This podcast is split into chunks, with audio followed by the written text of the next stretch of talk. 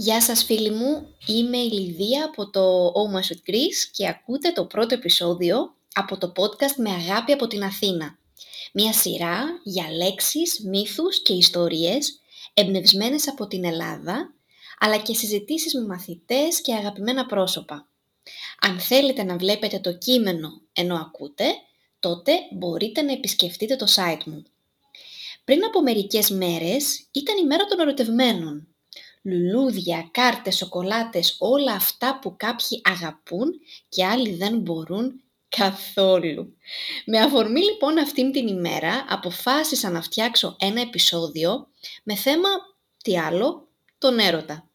Ας δούμε λοιπόν την ιστορία από την αρχή, γιατί η αρχαία ελληνική μυθολογία έχει να μας πει μια πολύ ενδιαφέρουσα ιστορία για τον έρωτα.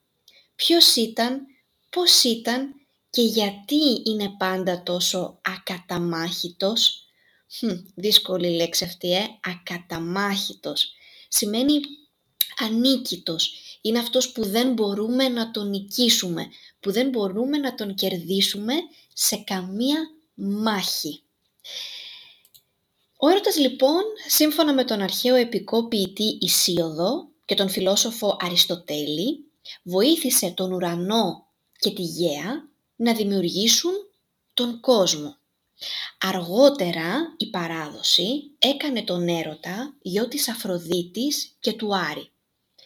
Αφροδίτη, η θεά της ομορφιάς, της γοητείας, του πάθους. Κανένας άντρας δεν μπορούσε να πει όχι στην Αφροδίτη. Άρης, ο θεός της μάχης, της δύναμης, του πολέμου. Καταλαβαίνετε ότι το παιδί αυτών των θεών, ο καρπός όπως λέμε, μιας τέτοιας ένωσης, δεν μπορούσε παρά να κληρονομήσει από τον μπαμπά και από τη μαμά όλα αυτά τα χαρακτηριστικά που έκαναν τον έρωτα τόσο δυνατό. Ποια ήταν όμως αυτά τα χαρακτηριστικά, τι πήρε από τον μπαμπά του και από τη μαμά του?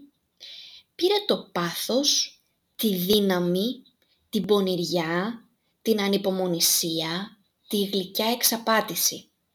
Οι αρχαίοι Έλληνες φαντάζονταν τον έρωτα ως ένα μικρό, χοντρούλικο μωρό με αθώα μάτια και το πιο πονηρό χαμόγελο σε όλο τον κόσμο. Κανένας δεν ξεφεύγει από τον έρωτα και το ξέρει και το ξέρουμε. Ο έρωτας λοιπόν, όπως είπαμε, ήταν μικρούλης, σαν ένα μωράκι. Όμως, παρά το μικρό του μέγεθος, χτυπούσε με τα βέλη του όποιον ήθελε, ακόμη και άλλες θεότητες. Και τα βέλη του γεννούσαν στην ψυχή αυτού που χτυπούσε ένα πολύ δυνατό πάθος για ένα άλλο άτομο. Στα νέα ελληνικά τώρα χρησιμοποιούμε τις λέξεις έρωτας, ερωτεύομαι, είμαι ερωτευμένος με ή είμαι ερωτευμένη με, για να εκφράσουμε, για να δείξουμε αυτά τα δυνατά και βαθιά αισθήματα που μας κάνουν να χάνουμε τη λογική μας, να χάνουμε την ισορροπία μας, να περνάμε από την τεράστια χαρά και τον ενθουσιασμό στη βαθιά λύπη και αγωνία και το αντίθετο.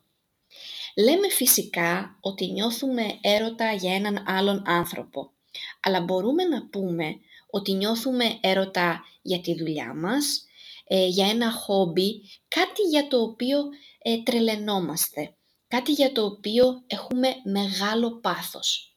Άλλοι έχουν έρωτα με τη ζωγραφική, άλλοι με τη μουσική, άλλοι με ένα σπορ. Κάτι ακόμη. Είναι πολύ σημαντικό να θυμόμαστε ότι η λέξη έρωτας εκφράζει κάτι πολύ διαφορετικό από τη λέξη αγάπη. Η αγάπη είναι ένα πολύ τρυφερό, γλυκό και αγνό αίσθημα που χαρακτηρίζεται για τη σταθερότητά του. Ο έρωτας μπορεί να είναι πολύ δυνατός, αλλά είναι εφήμερος. Η αγάπη αντίθετα φανερώνει μια βαθιά σύνδεση με έναν άλλον άνθρωπο. Μπορώ να νιώσω αγάπη για οποιονδήποτε και οποιαδήποτε με κάνει να νιώθω ηρεμία και βαθιά ευτυχία. Αγάπη είναι αυτό που νιώθει η μητέρα για το παιδί της. Μητρική αγάπη λέμε. Ή ένα παιδί για τους γονείς του. μπορώ να νιώσω αγάπη για έναν φίλο, φιλική αγάπη, ή για κάποιον με το οποίο είμαι ερωτευμένος, μη φιλική αγάπη. Έτσι, όταν συνυπάρχουν, δηλαδή όταν υπάρχουν μαζί έρωτας και αγάπη, τότε αυτό είναι ό,τι ομορφότερο. Ελπίζω να σας άρεσε αυτή η ιστορία. Γράψτε μου στα σχόλια, υπάρχει μία ιστορία για τον έρωτα ή για την αγάπη στη δική σας κουλτούρα? Τι εκφράσεις χρησιμοποιείτε στη γλώσσα σας? Μέχρι το επόμενο επεισόδιο σας στέλνω πολύ πολύ αγάπη από την Αθήνα. Να είστε όλοι καλά.